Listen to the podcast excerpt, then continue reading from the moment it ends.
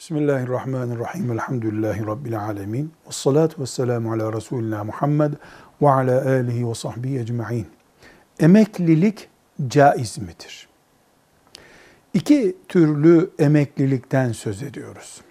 Birincisi genelde bütün dünya ülkelerinin vatandaşlarını mecburen tabi tuttuğu emeklilik sistemidir. Yani vatandaşlarından belli bir para keserek aylık, yıllık neyse sonunda belli bir yaştan sonra, belli bir olaydan sonra vatandaşına seni emekli ettim. Şu kadar da aylık vereceğim veya şu kadar ikramiye vereceğim dediği sistemdir.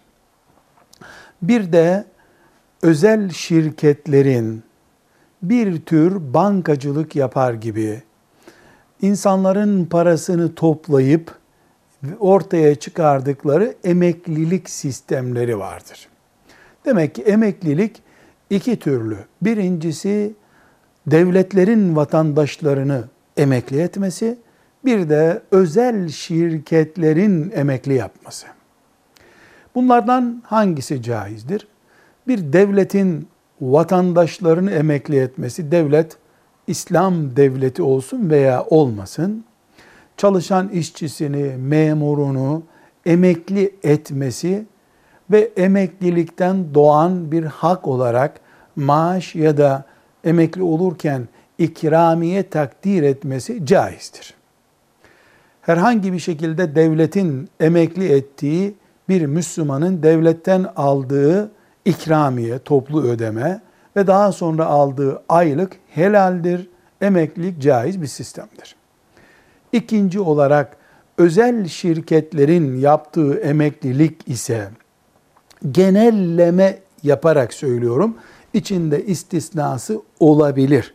Ama şu ana kadar yaptığımız incelemede özel şirketlerin emekli etmelerine yönelik uygulamalar bir çeşit kumar uygulamasıdır ve caiz değildir.